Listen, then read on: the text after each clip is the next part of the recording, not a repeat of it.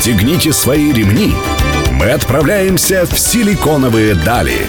Мир интернет-технологий и digital-бизнеса. За штурвалом Владимир Смеркис. При поддержке агентства Digital 360. Добрый день, друзья. Сегодня среда. В эфире программа «Силиконовые дали» на Мегаполис 89.5 FM. В студии Владимир Смеркис. И сегодня у меня в гостях Иван Пипченко, генеральный директор агентства Kodix. Иван, привет. Привет. Иван, давай первый вопрос э, задам тебе такой. Он будет про открытость. Э, сейчас гуляют вовсю и развиваются блокчейн-технологии с децентрализованными системами, которые доступны э, для голосований, которые доступны для хранения данных, средств и так далее. И это все открыто, и каждый человек может посмотреть в кошельке, например, другого человека, сколько находится денег. Компании многие по-разному относятся к открытости. Кто-то увольняет людей за то, что Э, человек может рассказать о своей зарплате своему коллеге, например, а кто-то, наоборот, стремится к тому, чтобы э, данные были доступны для всех сотрудников вообще о деятельности компании, о том, э, на что, на что они тратят деньги, как они тратят деньги и так далее. Вот какой позиции придерживаешься в этом смысле ты? Я отношу себя к той партии, если так можно выразиться, которая поддерживает открытость. Мы в нашей компании с коллегами стремимся достичь максимальной прозрачности, и одним из важных э, шагов на пути к этому стала публикация открытых зарплат и унификация грейдов позиций для всей компании. И мы прожили в таком режиме уже два года можно сказать, что ничего не произошло. Но это открыто внутри для сотрудников компании или открыто для всего рынка? А, в первую очередь внутри для сотрудников компании. А, там публикация на сайте, наверное, штатного расписания — это избыточная мера, но знает два человека, значит, знают все, поэтому я думаю, что эта информация так или иначе утекает. Ну, а какие преимущества ты считаешь, что открытость это может принести? А, кроме того, что вы морально имеете сильный плюс большой перед другими компаниями, что вы просто открыты. Вот все-таки сотрудники иногда могут что-то стесняться, у них могут быть какие-то психологические свои проблемы, или сотрудник, который работает 10 э, лет в компании, э, может иметь финансовое преимущество перед тем, который работает, э, пришел на работу только что на аналогичную позицию. А, отвечу с конца. На самом деле не факт, что более долго рабочий сотрудник имеет преимущество, скорее наоборот. А, как правило, внутри зарплаты растут э, в традиционных компаниях медленнее, чем э, при привлечении людей с рынка. И это, наверное, один из э, доводов в пользу того, что работу надо скрывать. Когда мы тоже увидели этот тренд, что новых программистов нанимать э, дороже, чем э, уже существующих, там, продвигать или как-то еще. Мы задумались, почему так. Э, не секрет, что любой цифровой рынок, и в первую очередь рынок разработчиков труда сильно перегрет, и э, любые талантливые программисты легко там найдут работу в топ-10 компаний в России или там могут эмигрировать, в общем. Э, соответственно, нужно бороться за кадры.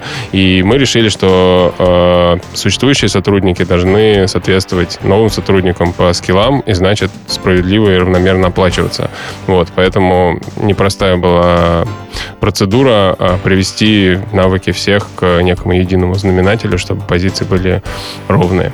Ну, а раз знания одинаковые, соответственно, и зарплата одинаковая. Да. А, про плюсы открытости не могу сказать, что от того, что все знают зарплаты, появляются супер много плюсов, но скорее исчезают минусы, и это становится, наверное, самым большим плюсом. А, если у вас есть что скрывать, да, в этой системе, то значит у вас несбалансированная система оплаты труда, и она в том или ином смысле несправедливая. Нужно на нее посмотреть вам, как бизнес-оунеру или работодателю, и э, задать себе вопрос, а чего я, собственно, скрываю? И если есть какие-то перекосы или несправедливость, устранить ее, и после этого можно открыть. Соответственно, для нас это было таким мерилом, что у нас там рыночные зарплаты, и э, нет каких-то личных преференций и несбалансированного несбалансированной ситуации вообще да. в э, бизнесе. Спасибо. Ну, посмотрим, посмотрим, как э, открытость влияет на бизнес в следующих блоках. Друзья, напомню, у меня в гостях Иван Пипченко, генеральный директор digital-агентства Kodix. Меня зовут Владимир Смеркис. Мы вернемся к вам через несколько минут.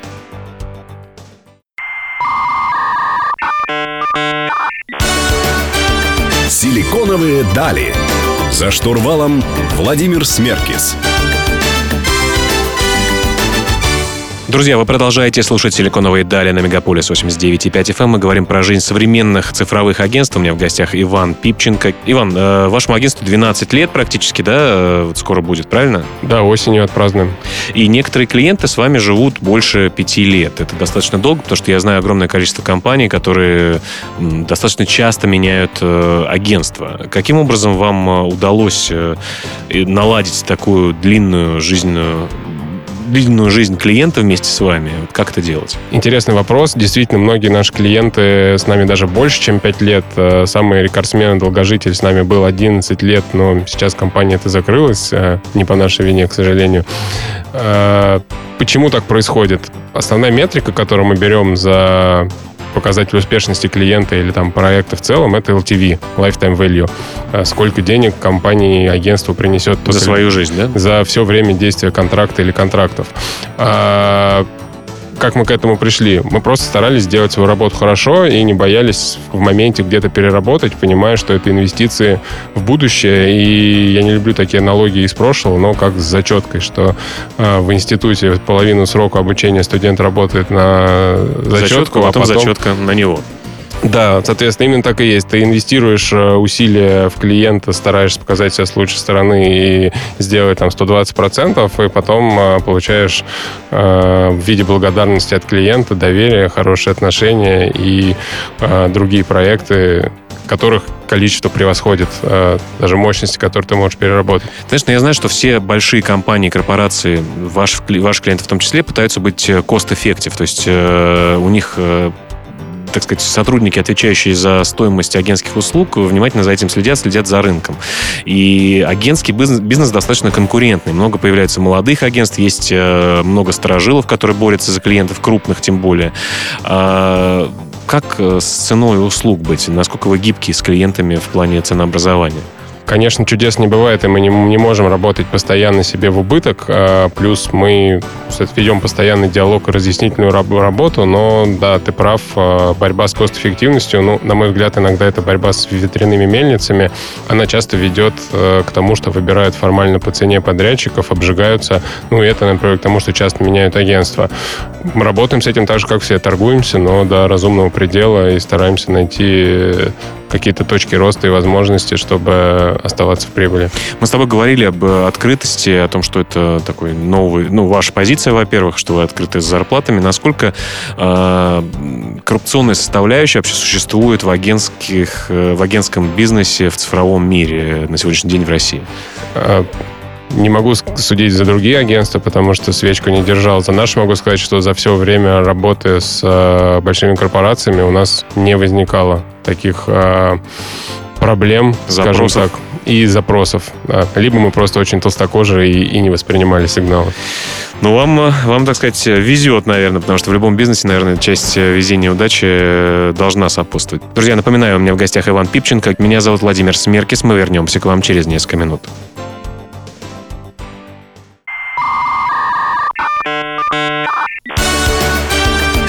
Силиконовые дали. За штурвалом Владимир Смеркис. Друзья, вы продолжаете слушать «Силиконовые дали» на Мегаполис 89.5 FM. Мы говорим про digital-агентский бизнес, и у меня в гостях, напомню, Иван э, Пипченко. Иван, давай поговорим немного про тренды. Вот э, какие решения сейчас в тренде вообще в digital-разработке, и с какими задачами, в частности, приходят крупные клиенты, которые у вас есть, вроде IKEA и Volkswagen? Последние несколько лет мы наметили такой тренд, что в digital-агентском бизнесе от агентской составляющей все больше смещается к digital. А, То есть айтишники начинают побеждать маркетологов. А, И это на самом деле хорошо. А, Отвечая на твой вопрос, бренды хотят инвестировать в серьезные платформы и в долгоживущие инструменты, которые проработают не один, не два и, может быть, даже не три года, а будут долго генерировать э, лиды и решать целевые задачи. А Что это может э, Да, Будет. на пальцах интересно, чтобы ты рассказал. а, банальный e-commerce. Э, все идут в e-commerce, и для автопроизводителей, которые составляют важную часть нашего портфеля, это актуальная тема. Процессы и пандемия это только ускоряет. Процессы переносятся в онлайн, и все идет к тому, что автомобили будут приобретаться так же, как сейчас покупается техника в магазинах напрямую от производителя, а не через там салоны, магазины или какие-то ресейлы. Соответственно, они инвестируют много в digital-каналы коммуникации, личные кабинеты, площадки с выкладкой автомобилей. И вообще сейчас есть целый бум маркетплейсов для автомобилей. Если посмотреть, каждый бренд запускает серьезный свой маркетплейс. Туда подтянулись серьезные игроки типа Сбер Авто, вот громкий запуск этого лета. Ну, про Яндекс Авто.ру и говорить нечего. То есть э, все ударяются в классифайды и в экосистему, окружающую их. Да и в целом э, стараются больше процессов перенести в онлайн. Ну, это про крупных клиентов, а в целом digital э, тренды какие? Я не знаю, вот Mobile First, наверное, до сих пор, да? Что, что еще? Что вы сейчас исследуете? А, Mobile First нельзя считать трендом, это скорее уже факт. То есть уже несколько лет как, э, на мой взгляд, мобильный трафик превысил. А основной тренд — это персонализация э, машинное обучение и биг дата, как это... Но это модные слова, вот да. для пользователей в чем это будет выражаться? Что я прихожу и мне говорят, привет, Владимир, я знаю, что любишь красный цвет, э, и вот тебе мохито безалкогольный? Это будет выражаться в том, что в твоем цифровом профиле, который каждый бренд сейчас с удвоенной энергией пытается построить, будет от тебе собран некий объем фактов, и бренд попытается тебе предложить персонализированное предложение. То есть, если мы с тобой зайдем, а, сейчас одновременно каждый на сайт какого-нибудь бренда, ты увидишь красное предложение, а я увижу желтое, потому что исторически система подумает, что так. Ну, этическое отношение твое хотелось бы к сбору персональных данных. Часто здесь в этой студии задают этот вопрос о том, что собирают с нас данные и делают такие вот персонализированные штуки. Многие этого боятся. Как ты к этому относишься? А, я думаю, что если не передавать туда какие-то чувствительную информацию, как номер телефона, там паспортные данные, что-то еще, а, в целом ничего плохого я в этом не вижу. Это, наверное, реальность, в которой мы сейчас живем, и от этого никуда не деться, только если уехать на остров, выбросив перед этим телефон и все остальные гаджеты. Ну и в конечном итоге, наверное, реально можешь получать э, более релевантную для себя какую-то выдачу, информацию и то, что реально тебе может э, быть э, полезным.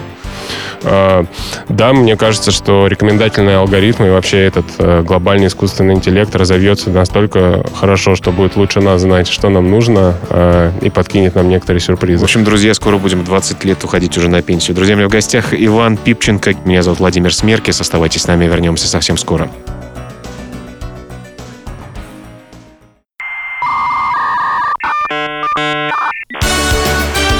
Силиконовые дали.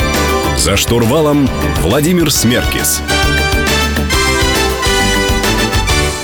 Друзья, вы продолжаете слушать «Силиконовые дали» на Мегаполис 89.5 FM. Эм. Меня зовут Владимир Смеркис. Я продолжаю свою беседу с Иваном Пипченко. Иван, сейчас э, скандал, который, э, так сказать, э, наращивает свои обороты с компанией Apple, с производителем игр Epic, который делает игру Fortnite, с письмом Павла Дурова о том, что он не согласен, что все, кто производит приложения для магазина Apple, должны платить 30% от доходов, которые они внутри этого магазина получают. Ну, все да не все. Netflix, например, ничего ничего не платит, или магазины продуктов э, могут посылать человека на платежную систему вне э, экосистемы Apple. Как ты относишься к тому, что Apple устанавливает э, такой процент, 30%.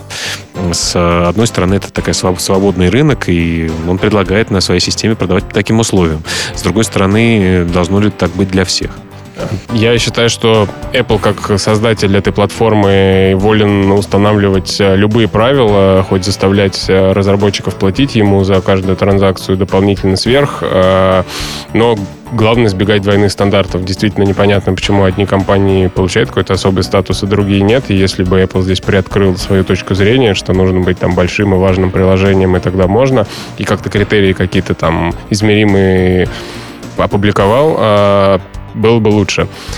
Относительно тех, кто комментирует против Apple. А, господин Дуров, э, ему приписывают, что при нем ВКонтакте комиссия составляла 50%, то есть он был, наверное, даже позлее, чем Apple в отношении с разработчиками, да, и, как, как говорится, чья бы корова мычала. А, но в целом, если посмотреть э, на этот э, конфликт, мне кажется, человечество стоит на пороге осознания того, что вообще комиссии в процентном отношении некая несправедливая штука, и от них нужно отказываться, что комиссии должны быть пропорциональны затраченным усилиям а, того, кто эту комиссию берет, а не в процентном соотношении. Ну, ты, э, ты говоришь про открытость, что все условия, грубо говоря, должны перед всеми быть равны. Apple говорит, мы берем 30%, как делают, кстати говоря, и Nintendo, и Sony э, в Sony, Sony PlayStation и так далее. А, с другой стороны, как измерять эти усилия? Возможно ли это измерять технологически, автоматически? Не будет ли с этим проблем, например?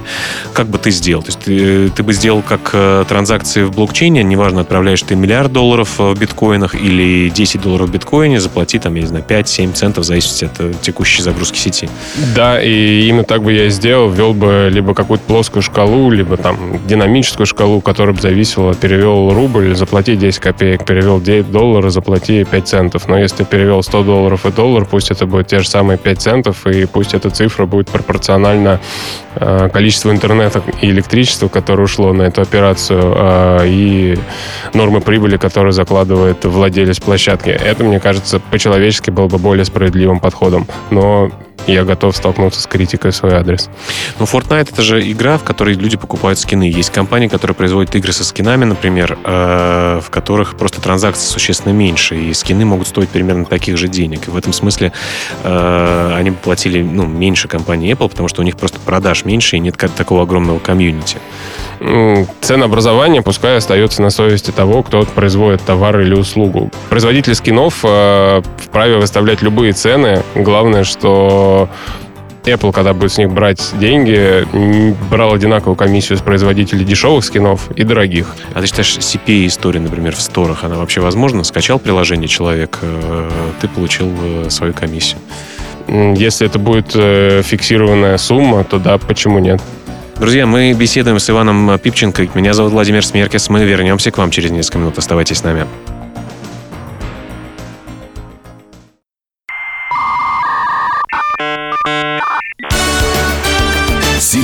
Силиконовые дали. За штурвалом Владимир Смеркис. Друзья, в студии по-прежнему Владимир Смеркис. Вы слушаете «Силиконовые дали» на Мегаполис 89,5 FM. Напомню, у меня в гостях Иван Пипченко. Иван, хотелось бы поговорить, как вы устроены изнутри, посмотреть на вашу структуру и процессы. То есть, условно говоря, если я прихожу к вам, например, и мне нужно разработать э, какую-то систему, какой-то маркетплейс, о которых ты упоминал раньше, а, как это будет выглядеть, кому я попаду, а, как это будет передаваться дальше по цепочке. Расскажи немножко о системе. А, если уже существующий клиент, э, то у тебя точно есть менеджер, с которым ты общаешься, и это руководитель команды, который, скорее всего, будет заниматься твоим маркетплейсом. Если ты новый клиент, то ты, наверное, пройдешь небольшую фильтрацию и пообщаешься либо со мной, либо э, с нашим бизнес-девелопмент менеджером, который э, задаст тебе нужные вопросы и квалифицирует вообще подходы мы друг к другу, но в дальнейшем ты попадешь на конечного менеджера, э, лидера команды, который будет твоей точкой входа и всей информации по взаимодействию. Ты будешь взаимодействовать в основном с ним. А в команде в зависимости от задачи формируются или нет? Или, или как правило, стандартно они включают, там, я не знаю, арт-директора, фронтендера, бэкендера? Как, э, какой состав команды обычно? Э, обычно это кроссфункциональная команда, в которой есть экспертиза, необходимая для достижения твоей цели. Если задача специфическая, например, нужно привлекать там дата-сайентиста или какого-то бизнес-аналитика, чтобы описать сложный процесс, или там системного архитектора, чтобы спроектировать сложную систему. Раньше, если никто такого не делал, да, эти ресурсы ресурсы могут быть как заемные из э, другой команды привлечены и э, участвовать в твоем проекте. Но в целом мы стремимся создать постоянную кроссфункциональную команду, которая уже сработалась и может хорошо и эффективно работать продолжительное время. Скажи просто, а ценное образование каким образом устроено? Вот я писал задачу базово, там написал, может быть, даже маленькую ТЗшку, мы с тобой поговорили, ты передал меня аккаунт-менеджеру или руководителю команды, э, который мной будет заниматься. Каким образом? Вы считаете просто часы, которые нужны заложены были, или вы говорите о том, что у вас э, спринт месячный, например, стоит X денег, и вот что мы успеем, то успеем. Как это выглядит? Э, реально ценообразование ваше, что я в итоге заплачу вам за проект?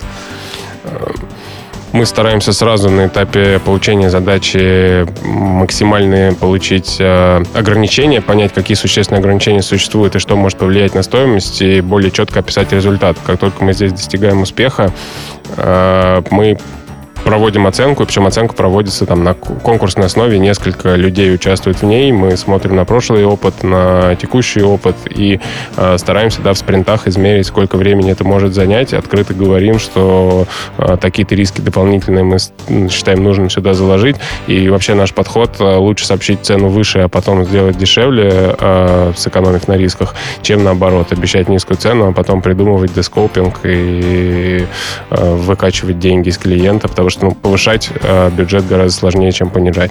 Раз уж ты за открытость, такой тебе вопрос, который мы не обсуждали за эфиром, задам. Как, э, как, какую рентабельность, какую маржу, вернее, вы закладываете в, э, в среднем э, в проект? Понятно, что она может варьироваться, потому что вы можете работать дольше, чем планировали, mm-hmm. или наоборот быть выше, если вы сэкономили свое время и сделали что-то быстрее.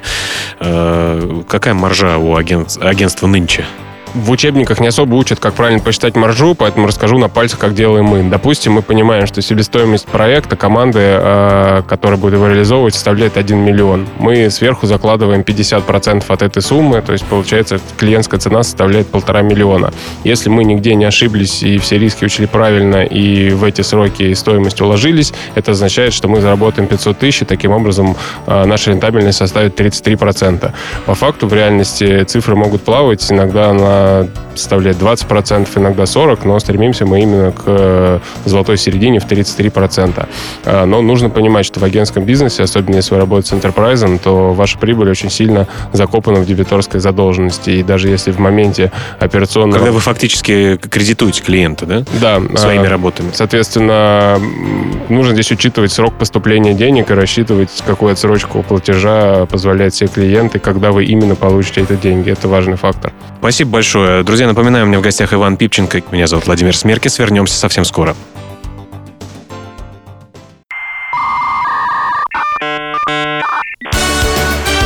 Силиконовые дали. За штурвалом Владимир Смеркис. Друзья, завершающий блок программы «Силиконовые дали» на Мегаполис 89.5 FM. В студии по-прежнему Владимир Смеркис. Напомню, у меня в гостях Иван Пипченко, генеральный директор агентства «Кодекс». Иван, давай поговорим про деньги, про инвестиции. Вот, как правило, стартапы меряются не, не командами, не еще чем-то, а меряются либо пиаром, либо количеством привлеченных денег. Справедливо ли это? Нужно ли этим гордиться? Вот, твое мнение. Моя точка зрения такова, что стоит гордиться оборотом и прибылью, которую компании удалось заработать, либо степенью влияния или импакта, которое компания оказала на мир и человечество в целом. А количество привлеченных денег просто говорит на то, сколько богатых дядь в пиджаках смогли в вас поверить и кому вы смогли рассказать красивую историю. На мой взгляд, не более чем.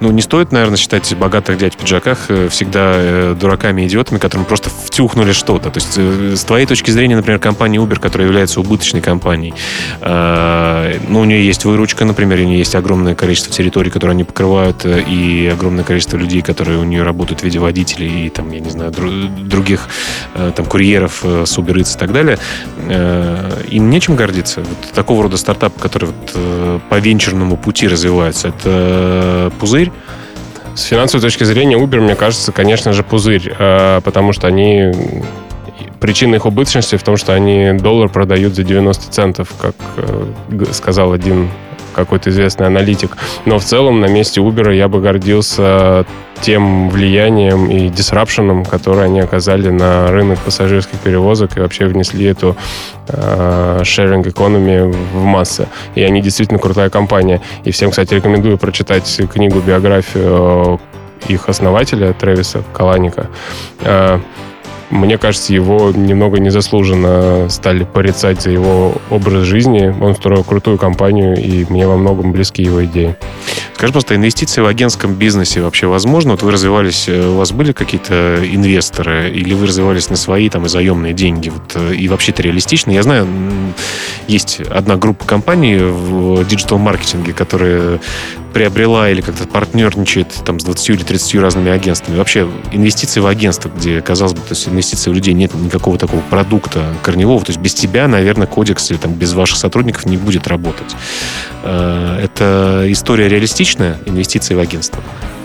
Пока не введут э, рабовладельческий строй обратно, наверное, нет, потому что капитал э, любого бизнеса основной — это люди. И любая компания, даже которая не по агентской модели работает, она напрямую зависит от людей. Кстати, открытость, про которую мы говорили в начале, здесь немаловажный фактор. Это было сделано для удерживания и роста людей внутри. Поэтому э, я, если честно, не знаю, куда в агентском бизнесе можно потратить инвестиции, кроме как э, инвестировать в прокачку команды и на найм более крутых специалистов. И это могло бы окупиться. Вот. Но на инвестиционные деньги агентство не должно развиваться, на мой взгляд. Ну а каким образом? То есть просто за, вот у многих агентств, у меня было небольшое агентство э, диджитальное, у многих агентств проблема как раз-таки с дебиторкой. Кто-то может себе позволить э, кормить команду полгода до платежа, который случится, а кто-то нет. Как с этим быть? Твоя рекомендация? Вот буквально остается там 20-30 секунд построить э, устойчивую модель и поделить просто деньги на какие-то маленькие кусочки и транши, и, соответственно, эксплуатировать принцип непрерывно работающего предприятия. Это основной рецепт. И для этого не нужны венчурные или заемные деньги, потому что они очень дорогие, а в России они дорогие в квадрате. Последний вопрос, прям очень, очень короткий ответ. Если бы сегодня ты был э, на 12 лет моложе, у основания у тебя стояло перед тобой создание стартапа с интересной идеей или создание агентства по программированию Э, по продакшну сайтов, э, куда бы ты пошел? Наверное, в стартап. Вот такой неоднозначный э, ответ. Надеюсь, в следующий, в следующий раз, когда-нибудь, когда мы встретимся в этой студии, обсудим, почему ты сделал такой выбор. Друзья, у меня в гостях был Иван Пипченко, генеральный директор digital-агентства Kodix. Меня зовут Владимир Смеркис. Каждую среду в 15.00 на Мегаполис FM мы говорим с digital-профессионалами о том, куда развивается рынок, о том, какой он сегодня. Наши э, Тексты э, интервью можете прочитать на портале vc.ru. Также мы скоро-скоро будем продолжать развивать свой YouTube-канал. В общем, услышимся с вами через неделю. Всем спасибо, кто слушал. Всем пока.